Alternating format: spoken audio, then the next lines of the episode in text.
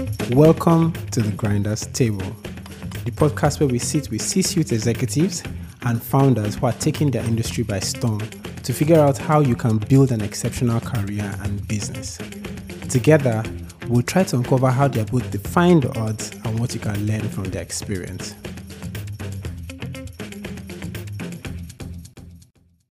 Today, we have someone really, really, really amazing. I first met her at a panel that I was on with her, and she had so many great insights to share. So I'm really, really excited to have her on this podcast today. Um, but in my usual fashion, I don't like to introduce people. So Ashley, I'd like you to introduce yourself to the audience. Okay, thanks. Thanks a lot. And it's it's um a pleasure to be here. Um, and it's um, you know, I think the respect is mutual. So it's it's um I always enjoy speaking with you. Um, you know what? I'm actually going to go to my notes. So we had a storytelling workshop at Semicolon last week, and the person facilitating um, took us through kind of a series of prompts that resulted in describing yourself in one sentence.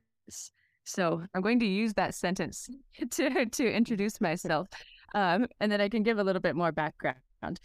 Um, but my and this is a work in progress. Um, but the sentence I came up with is I unlock other people's potential to change the world by relentlessly using the full force of my mind, heart, and smile. So, so that's kind of encapsulates um, how today um, I see my kind of impact, purpose, and maybe strengths um, that that I bring to bear um, in in the work that I do. Um, but in terms of a more traditional introduction, um, so my name is Ashley Immanuel. I'm the Chief Operating Officer and co founder of Semicolon.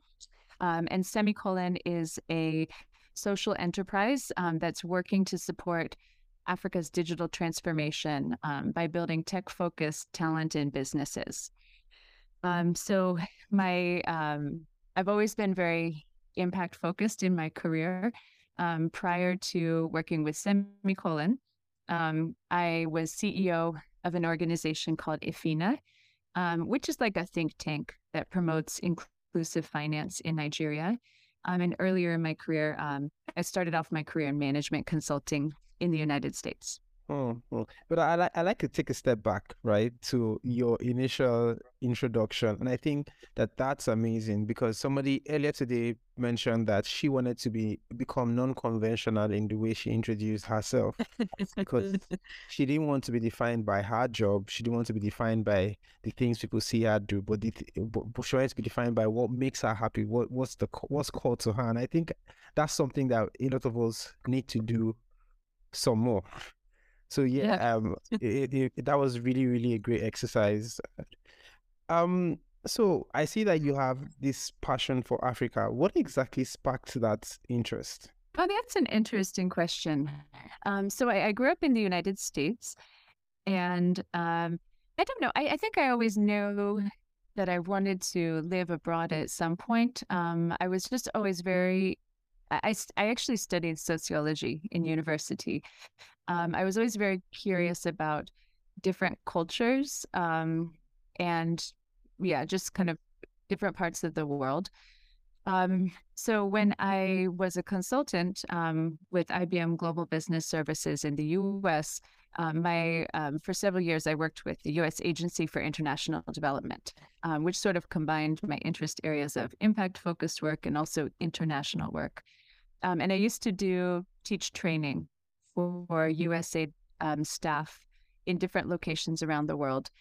Um, I don't know. I just really Nigeria was not the first place I came in Africa. It was Ethiopia, and I actually w- went to several different countries in Africa before coming here.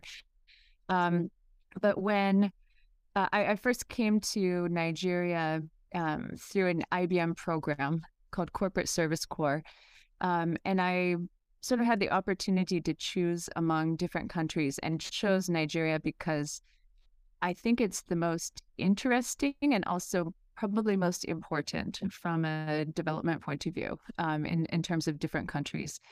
Um, so I, I, came here, spent a month, sort of fell in love, and um, was interested in at that point, by the time I left, um, after that one month assignment, um, by the time I left Nigeria, I was pretty sure I wanted to move back. Um, and uh, coincidentally, I met the person on that trip um, who would later become my husband, who was a Nigerian man. So then it became a lot easier. so uh, it wasn't a green card marriage, but it, it was convenient way for for me to to relocate here. So I don't know. I mean, but I just like, I mean, everywhere has its, its strengths and its weaknesses. But I feel I feel very comfortable here. Um, I think Nigeria in particular is very welcoming. You know, hospitality is really valued. I, I is much more welcoming than the United States is welcoming to foreigners. Um, so I, I, felt welcome, you know, from my first days here. Um, and I, I just like, I don't, I like the vibrancy of of the culture, right? Um, I, I love to dance. So I mean, let, us be honest with ourselves. Africa has the best dancing. I think mm-hmm. that's just facts, facts, I think that's just official, right? I I love, you know, the the music, um, kind of across the across the board from, you know, the kind of um, Sunny Ade Fela to Afro beats to Amapiano, etc. Um, the the colors, the food, everything. Um, so yeah, and then from a work point of view, I think that there's there's just so much potential to drive impact here um, in a way that you can't that I can't do um, living and working in the United States. Um, so I, I, find I feel that I can live a I can be more impactful and I can live a much more meaningful life here as well. Mm-hmm. I, I, I believe you when you say you like Nigerian music because you went all the way to King Sunny and Fela. Yes, you do know your music. Um, in talking about um, your work with IBM, you sort of mentioned you studied sociology. And I'm trying mm-hmm. to put the two things together from sociology to tech. How did that happen? Yeah, so I'm I'm not really like a big planner. Um, it, it, well, let me let me put it this way. In terms of how I live my life, um, I'm very clear on my values and my worldview and that I want to be impact focused. Um, but other than that, I just sort of follow that passion and let have let things fall into place, and it's worked for me so far. So um, when I was in university, I mean, Americans, um, the American university system is a bit different than much of the world, actually, um, in that it's um, it's less specialized, and um, you don't really need to know you don't really need to start with a specific career in mind um, in order to have a meaningful university education. So when I started, um, I, I, attended Duke University in the U.S., which I loved. Um, when I started, I was undecided or undeclared in my major, and then sort of waited until the last minute to choose because I've always loved school. So I, I liked I liked science, I liked math, um, I liked uh, philosophy, I liked everything.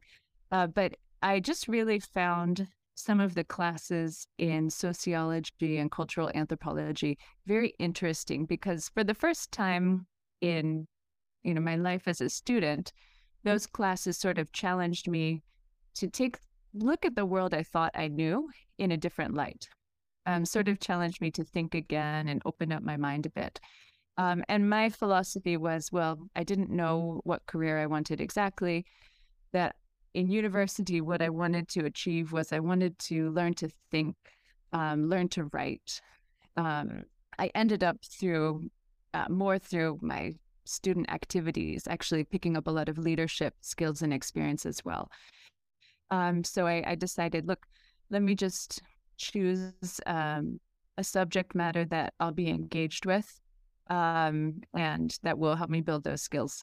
And that's that's why I studied sociology. But I really had no idea what I was going to do with that um, with that major.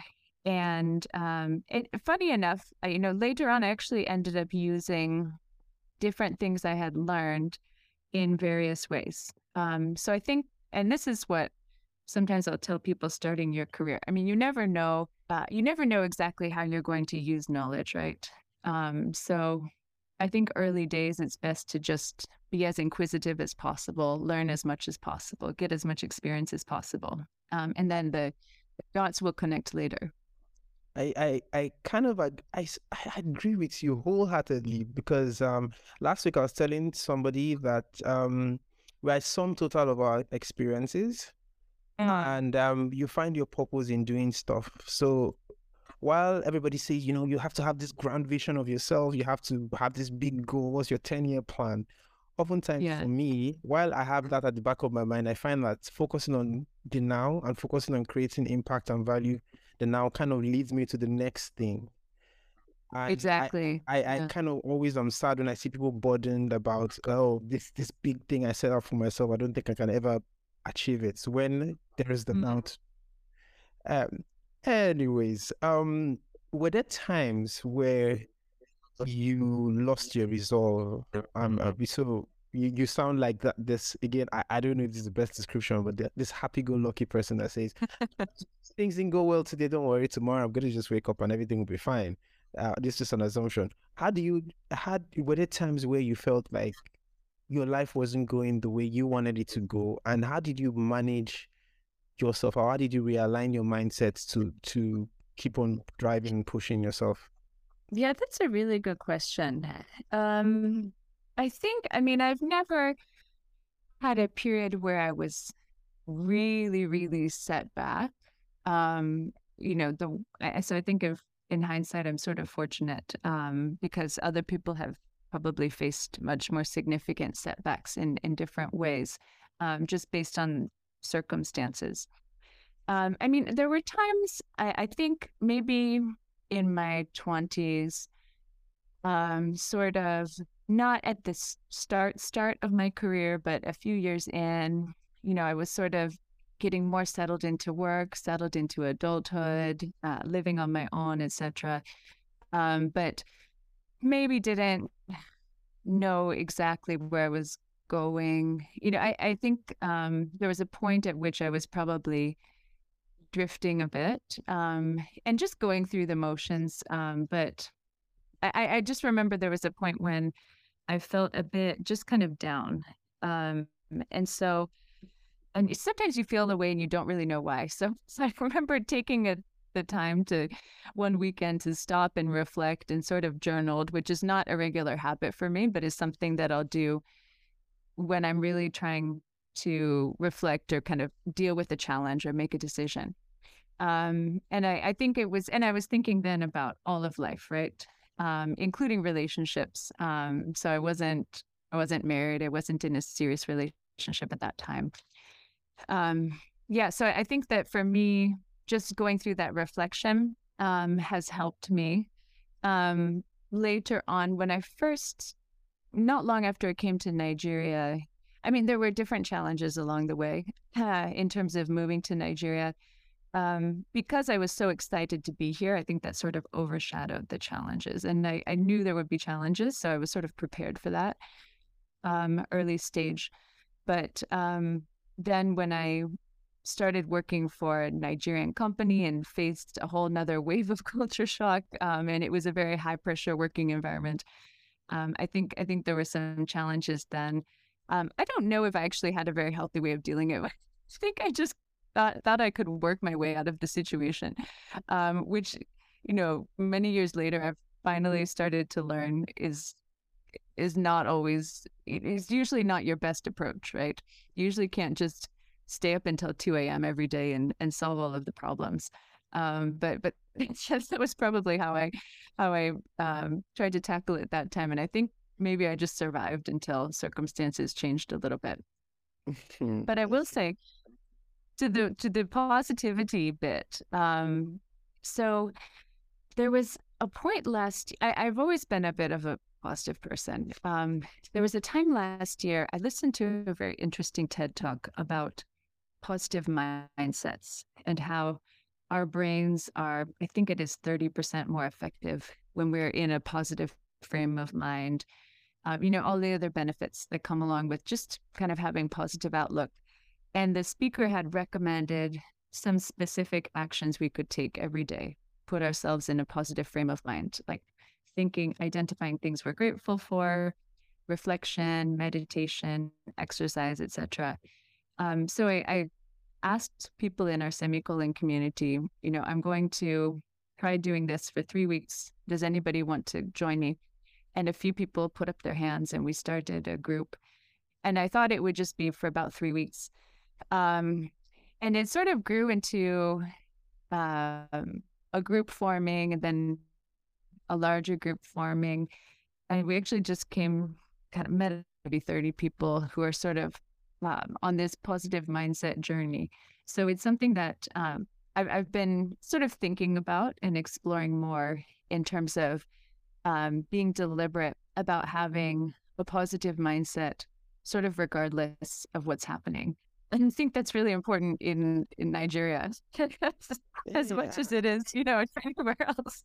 Yeah, and in life generally, I think that that that that word being deliberate because you're not going to be excited every time you're not going to always feel that burst of energy but you yeah. if you determine within mm. yourself to say hey i'm going to tackle this thing with a positive mindset you, there's probably that shift in your brain to say okay i could actually yeah. do this yeah um there's a question that I, i'm boring to ask you and and that's this is because um i've dealt with thousands of founders over the years and half the time, well, not half the time, I'm an exaggeration, but there are a lot of co-founder issues. Now, you and your husband run a business. How have you how have you survived doing that? I mean, and, and are, there, are there tips to share? Yeah, that's a really interesting question. And a lot of people ask, and about half of the time, the ones who are married, about half of them say, "Oh, I could never do that," which is, you know, every every couple is different. Um, I think, you know, actually, and it was a, to be honest with you, it was a bit of a gamble, right? So, um, our journey with Semicolon, we actually we were living in the U.S. for a few years, and we moved back to Nigeria to do Semicolon, basically. And me, I'm a bit more risk averse than my husband, um, but but I knew both of us knew uh, what things tend to be like in early days of a startup. So I thought to be safe, one of us should go and earn salary um, initially. And the EFInA, um, where I had worked before, they were already kind of calling me to come back um, when they heard that I was moving back to Nigeria. So, so I, so for the first few years of Semicolon, um, it was just Sam, my my husband and co-founder, who who started and was running the business. Um, and then I came over um, just about a year ago in 2022 um, after I had been able to um, kind of find my replacement as the next CEO for EFInA and transition out. Um, so anyway, I mean, even then, when I was kind of making the the transition over, we had planned as much as we can plan, but it's always a bit of a gamble. Um, but fortunately, I think it's actually gone really well so far. Um, I think there are a few things that help. Um, one is I, I probably wouldn't have done this very early in our marriage.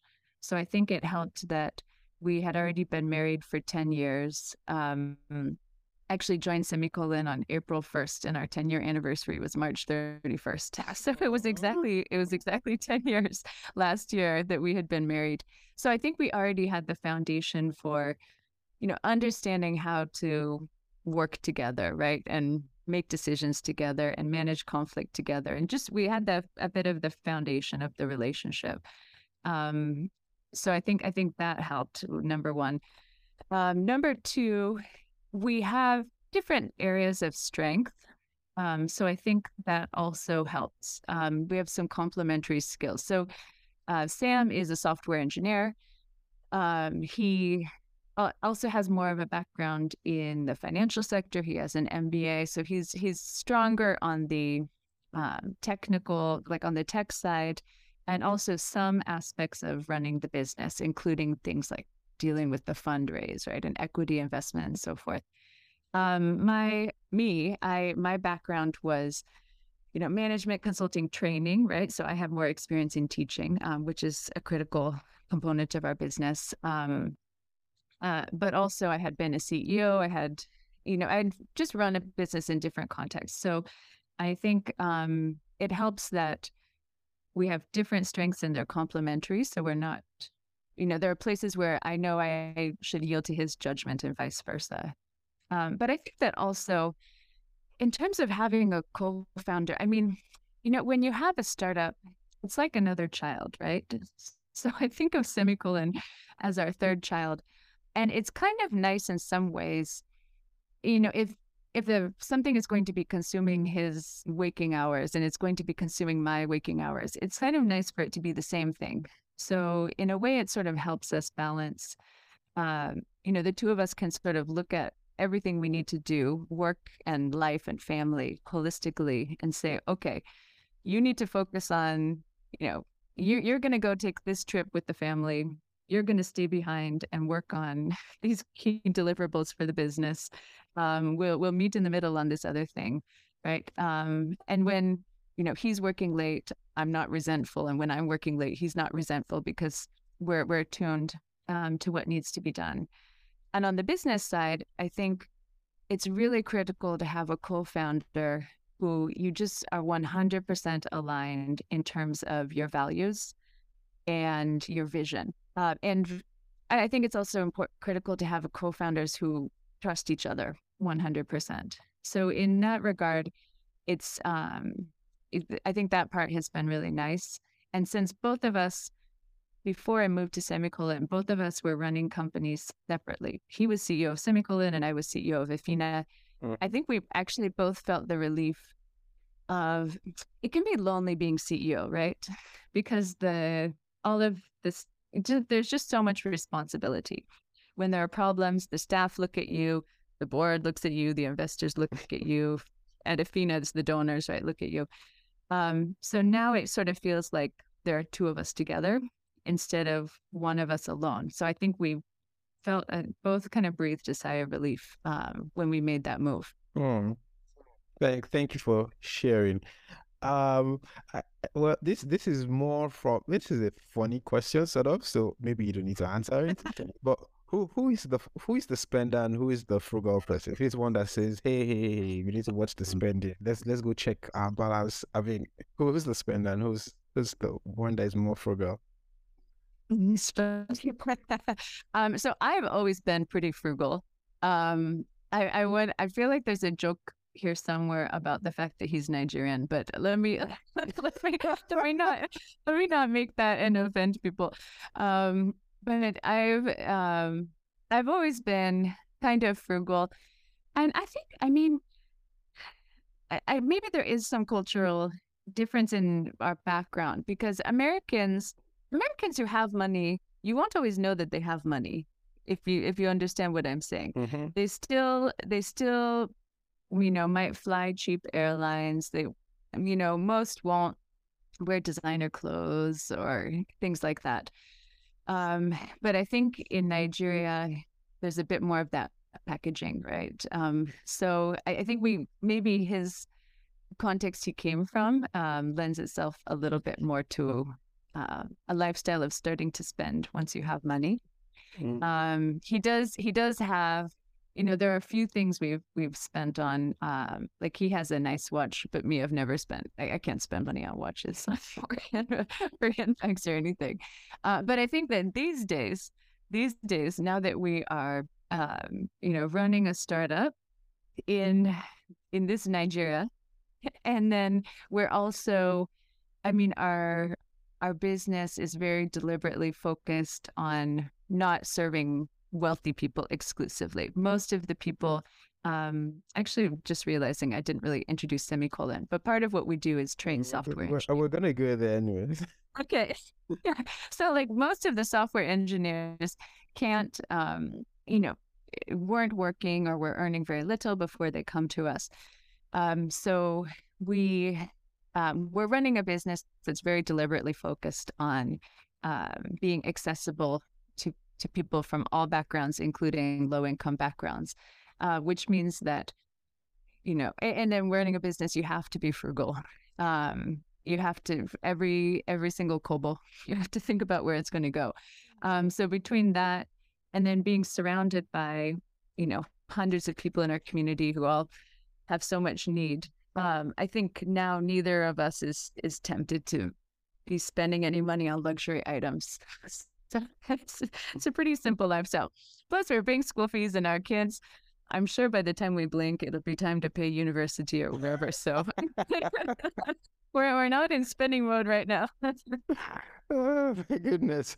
Oh, you've all been listening to Ashley Immanuel, co-founder of Semicolon. Um, this has just been an amazing conversation. Please share with your friend. Please subscribe on Spotify, Apple Podcasts, Google, and whatever channel you you'd like to listen to your podcast.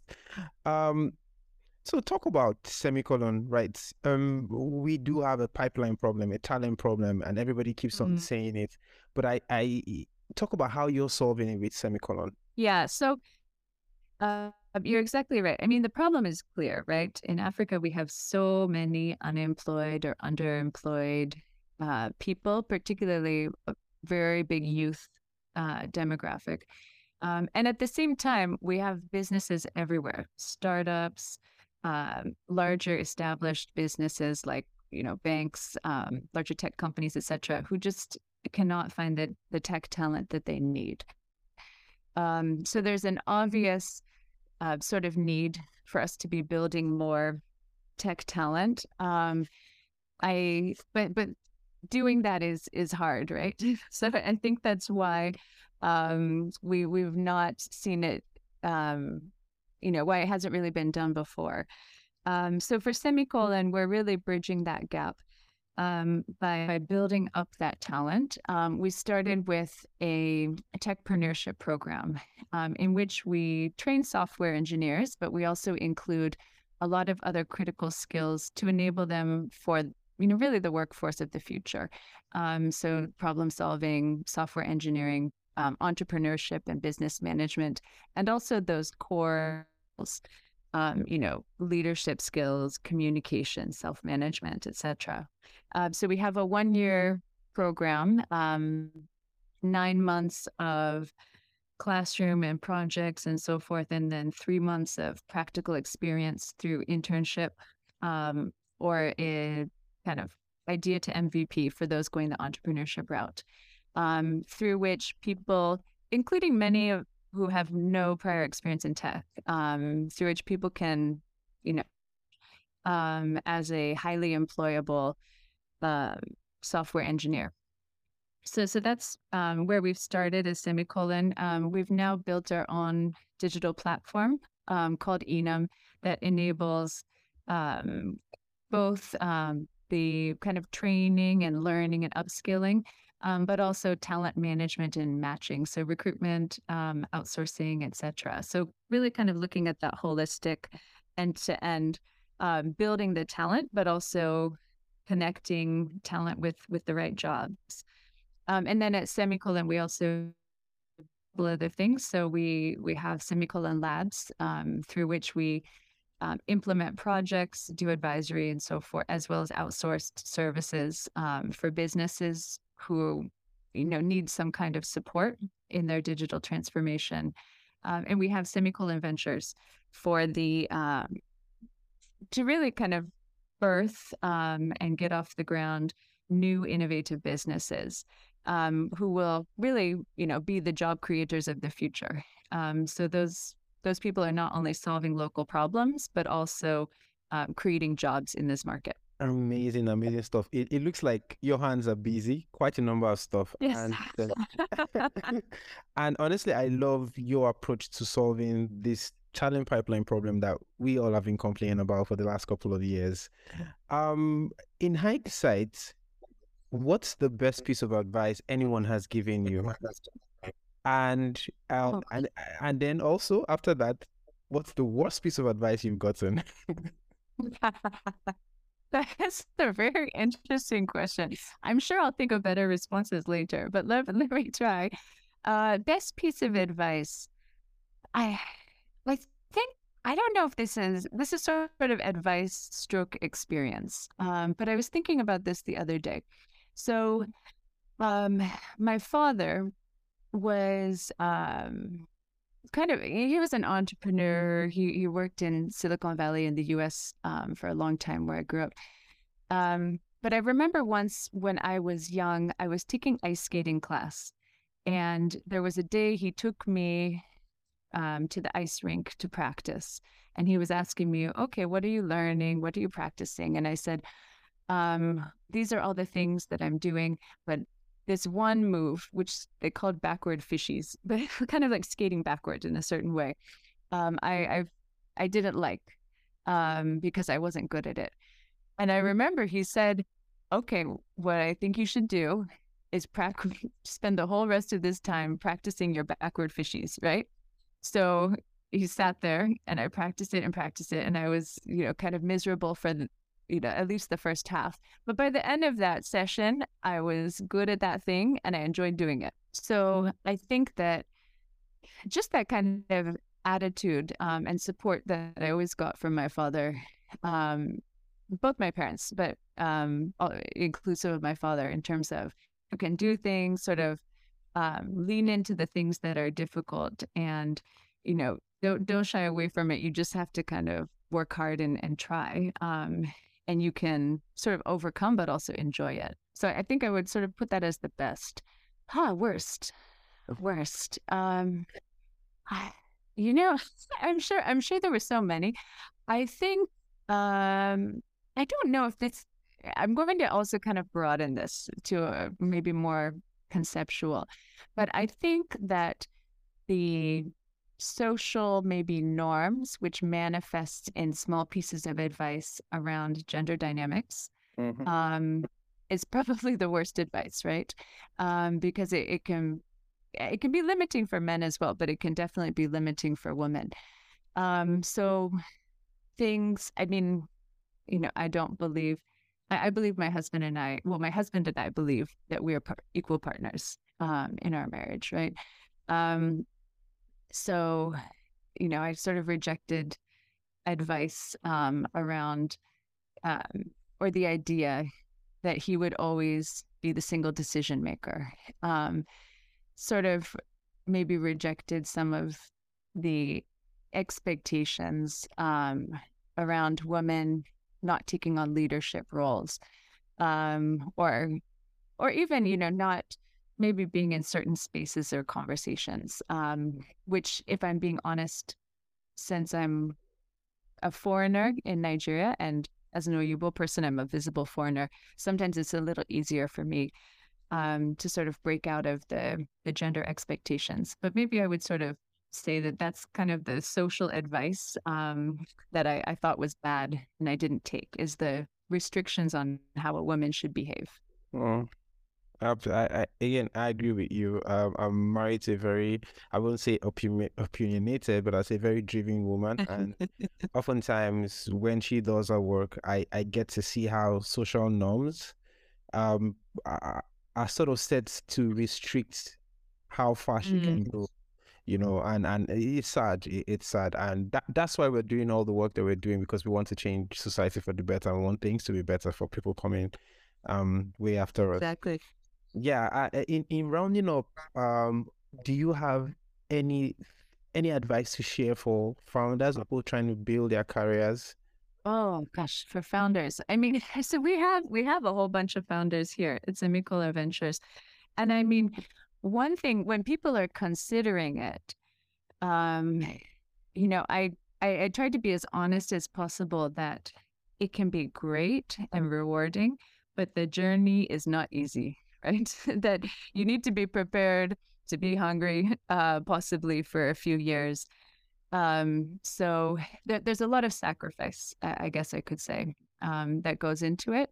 Um, but but for so you have to really be committed and uh, committed enough that that commitment will give you the stamina um, for for at least a few years. Um, I think what else for founders? You know, I think just being really values driven as well. Um, so for Semicolon, one of our core values is integrity, and we know that that means we will probably lose a little bit of business because there are certain times where we won't do deal in you know uh, mobilize kickbacks in, in certain ways. And um, we were very clear about that um, when we set up the business and we, we continued to be. So, and, and I think, you know, for every founder, there are there are points when you'll be challenged in different ways. But I think if there's a really clear set of values and a clear vision, um, and you just stick to that um, unwaveringly, then I, I think other things fall into place. Thank you so much. That's a really, really, really good advice. By the way, um, I, I haven't done this to other guests, but you would have to recommend one new person for the podcast because I, I, I believe that I get amazing people on the on the podcast, and I know they have amazing people in their network that I, people need to hear from. Okay, definitely. I can think of like at least five. So I'll send you a list.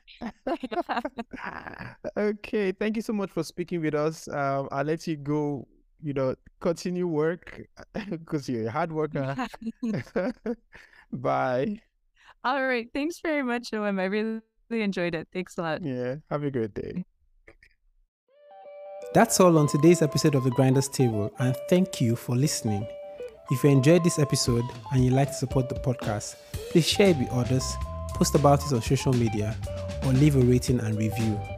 To catch all the latest from me, you can follow me on Instagram and Twitter at Monsieur OM. That's at Monsieur for Miss Time French OM. Thanks again, and I'll see you next time.